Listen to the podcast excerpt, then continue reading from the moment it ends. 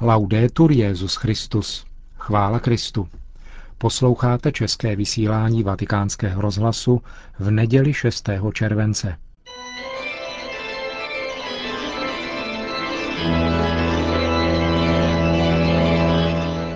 Církev a svět. Náš nedělní komentář. Připravil a hovoří Ondřej Krajtl.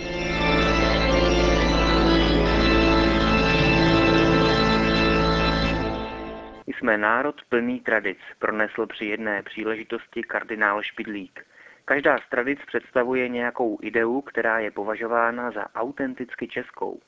Ať už jde o tradici legionářskou, masarykovskou, prvorepublikovou, husickou či svatováclavskou, ty všechny představují myšlenky, jimiž měl český národ obohatit evropskou historii a kulturu. O svých tradicích však bohužel spíše jen mluvíme, než abychom se snažili vycházet z nich ve svých životech. To se týká i tradice nejstarší a zvláště aktuální v těchto dnech, tradice cyrilometodějské. Tedy příběhu dvou bratrů z řecké Soluně, kteří dobrovolně přijali výzvu byzantského císaře, odešli z rozvinutého kulturního prostředí mezi tzv. barbary, aby šířili víru a vzdělanost národním jazykem a do své vlasti se už nikdy nevrátili. Z cyrylometodějského odkazu lze pro naši současnou situaci využít řadu věcí. I jen pouhý jejich výčet by překročil možnosti tohoto komentáře. O významu a náplni pojmu cyrylometodějská tradice, by se pak dalo psát a mluvit ještě déle, neboť každý o něm má nějakou vlastní představu. Rozhodně ale nelze tvrdit, že by snad šlo o odkaz mrtvý či nepoužitelný. Záleží jen na způsobu, jakým se ke slovanským věrozvěstům dnes přihlásíme. Ostatně procházíme-li historií a vývojem úcty ke svatým bratřím Soluňským, Cyrilovi s Metodějem, mohou se nám právě motivy účelovosti a tendenčnosti jevit jako charakteristické a velmi výrazné, aniž by to nutně znamenalo něco negativního. Nakonec je to pro diskuzi přece typické.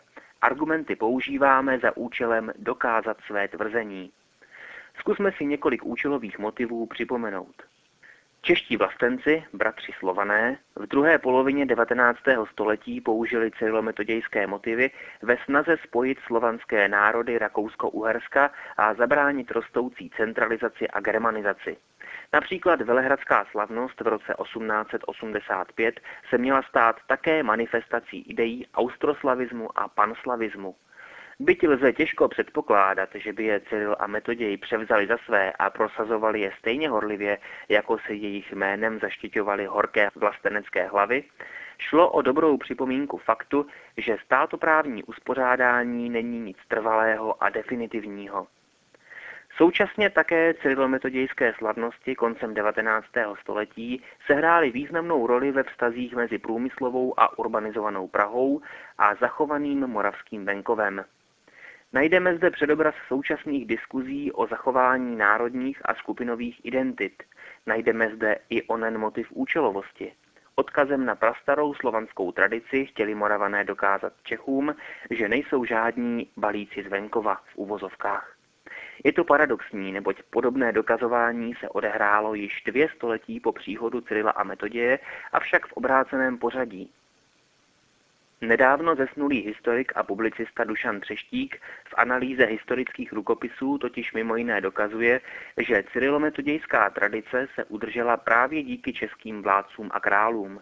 Kronikář, kterého nazýváme Kristián, byl prvním, kdo sepsal písemnou zprávu o působení bratří na Moravě, o jejich významu duchovním i kulturním. Záměrem, jenže lze jen těžko označit za skrytý, bylo navázání mladšího českého křesťanského prostředí na starší moravské. Od Kristiána přebíral informace autor legendy, která vznikla při obnovení biskupství v Olomouci roku 1063. Tato legenda měla dokazovat starobilost biskupského stolce a oprávněnost smyslu jeho existence. A paradox na entou – obou uvedených pramenů čerpal počátkem 14. století Dalimil, který odkazem na Velkou Moravu a slovanské věrozvěsty dokazoval nároky českého státu na královskou korunu a samostatnost. V Dalimilově státoprávní teorii, kterou si mimochodem oblíbil Karel IV., se otcem zakladatelem stává moravský vládce Svatopluk. Tak jest koruna z Moravy vyšla a z té země k Čechům přišla, píše Dalimil.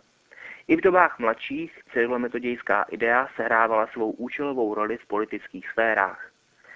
Cyril a Metoděj nejsou však jen přímluvci národa českého, ale spolupatrony celé Evropy. A třeba právě k nim by mohlo svou pozornost zaměřit aktuální hledání duše evropského společenství. Již zmiňovaný historik Třeštík používal v souvislosti s tradiční otázkou po smyslu národních dějin pojem vymýšlení, který bývá dost často nesprávně chápán a vykládán. Podstatou je, že dějiny, ať už české nebo dějiny evropského sjednocování, jsou otevřeným projektem. Lze dosáhnout splnění částečných cílů, ale nikdy ne cíle univerzálního a neměného, Smyslem dějin českého národa dnes není dosáhnout rovnoprávného postavení v Habsburské monarchii, která už téměř století neexistuje. Měli bychom si proto stanovit naše aktuální cíle, čeho chceme dosáhnout, jak vystupovat. Tyto cíle tvoří rozhodnutí jednotlivců, jakou cestu si sami zvolí. Křesťané mají v tomto směru řadu výhod. Mohou nabídnout ostatním i onen chybějící univerzální nadnárodní cíl, jímž je Bůh, Projekt dějin spásy je také otevřený, protože k Bohu nevede jedna jediná cesta. Jednu z možných cest prošli Cyril a Metoděj. Mohou tak sloužit jako vzor. Zkoumání působení Cyrila a Metoděje na Velké Moravě je omezeno nevelkým počtem písemných pramenů a slušným souborem archeologických nálezů. Řadu informací známe jen z legend. Proto bychom neměli výzvy po naplňování a kultivaci cyrilometodějského odkazu chápat v rovině doslovné, nýbrž analogické. Analogie nevyžaduje totožnou situaci, pracuje s podobností. Při analogii proto není důležité, kde byl pochován Metoděj a jestli jeho velehrad ležel u Mikulčic nebo u Starého města. Stejně tak není důležité ptát se, s jakým nadšením přijal lid slovanskou liturgii a jazyk a jestli větší roli při zřizování samostatného arcibiskupství pro Moravu sehrál Metoděj nebo Svatopluk. Když Kristus mluvil v podobenstvích, tedy analogiích, jeho učedníci také nechtěli vědět, u které vesnice vyrostl ten fíkovník, jestli to bylo na kopci a jak byl asi vysoký. Pokud tedy budeme chápat působení Cyrila a Metoděje na Moravě v 9. století jako analogii naší současnosti, můžeme se vyhnout neplodným sporům a naopak mnohé vyzískat. Můžeme třeba získat analogickou odpověď na otázky jedince po své roli v časech proměn společnosti, v proměnách politických, geografických i kulturních. Můžeme slyšet, jak reagovat na výzvy náboženských i státních představitelů, jak svou víru každodenně prožívat a projevovat. A to je nezanedbatelný a neopominutelný přínos Cyrila a Metoděje.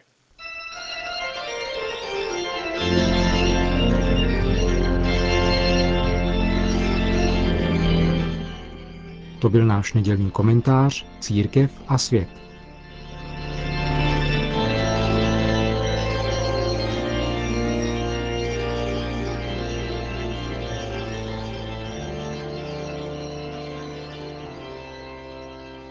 Pravidelná nedělní promluva svatého otce se letos poprvé konala v Castel Gandolfo za nadšeného přijetí místních obyvatel i poutníků. Na tu další vzhledem k nadcházející apoštolské cestě Benedikta XVI. na světové setkání mládeže v Sydney bude třeba čekat celé tři týdny. E Drazí bratři a sestry, Chtěl bych především srdečně a vroucně pozdravit představitele a celou občanskou i církevní obec Castel Gandolfa, která mě během mého pobytu vždycky obklopuje vřelou a starostlivou pohostinností. Mé myšlenky již zalétají do Austrálie, kam se dáli Bůh vydám příští sobotu 12. července.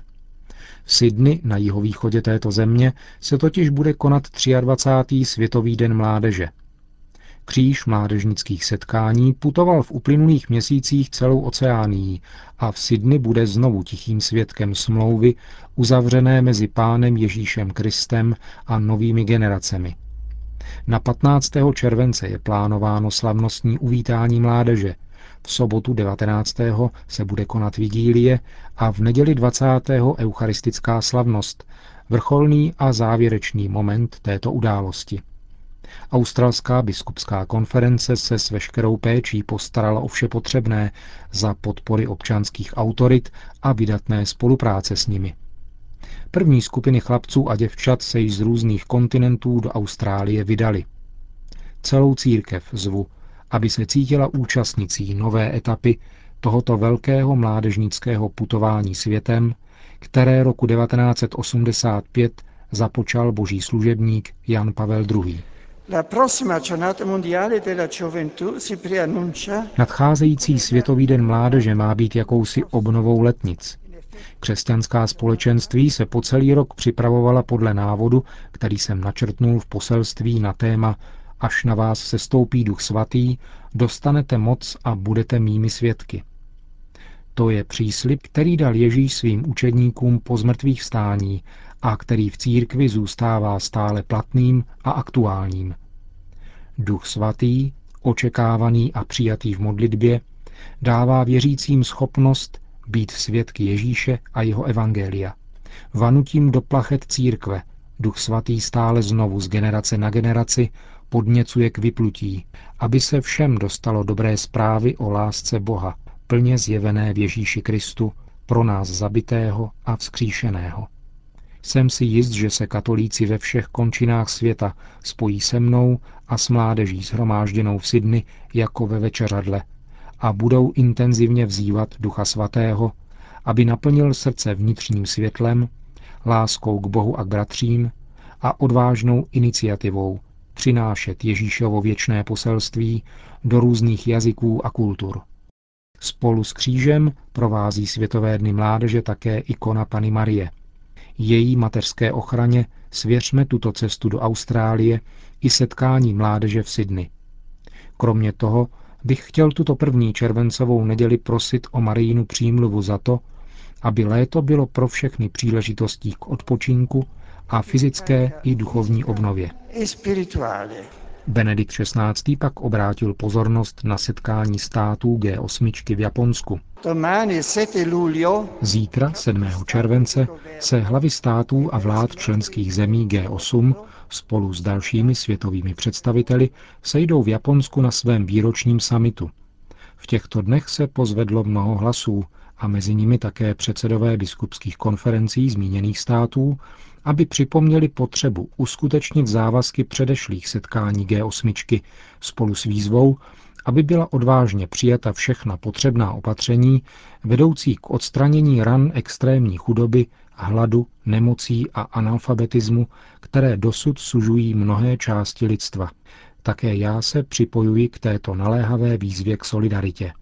Obracím se tedy na účastníky setkání v Hokkaido Toyako, aby do středu svých porad postavili potřeby nejslabších a nejchudších národů, jejichž zranitelnost v současnosti narostla v důsledku finančních spekulací a turbulencí a jejich neblahého dopadu na ceny potravin a energie. Doufám, že velkodušnost a jasnozřivost napomohou k přijetí opatření směřujících k vyrovnanému procesu integrálního rozvoje na ochranu lidské důstojnosti. Po společné modlitbě Anděl Páně pak Kristův náměstek udělil apoštolské požehnání. Sit nomen Domini benedictum. Ex hoc nunc in seculum. Adiutorium nostrum in nomine Domini. Qui feci celum et terra. Benedicat vos omnipotens Deus, Pater et Filius et Spiritus Sanctus.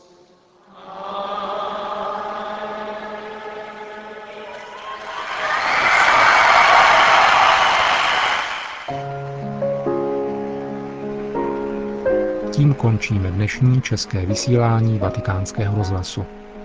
Chvála Kristu, laudetur Jezus Christus.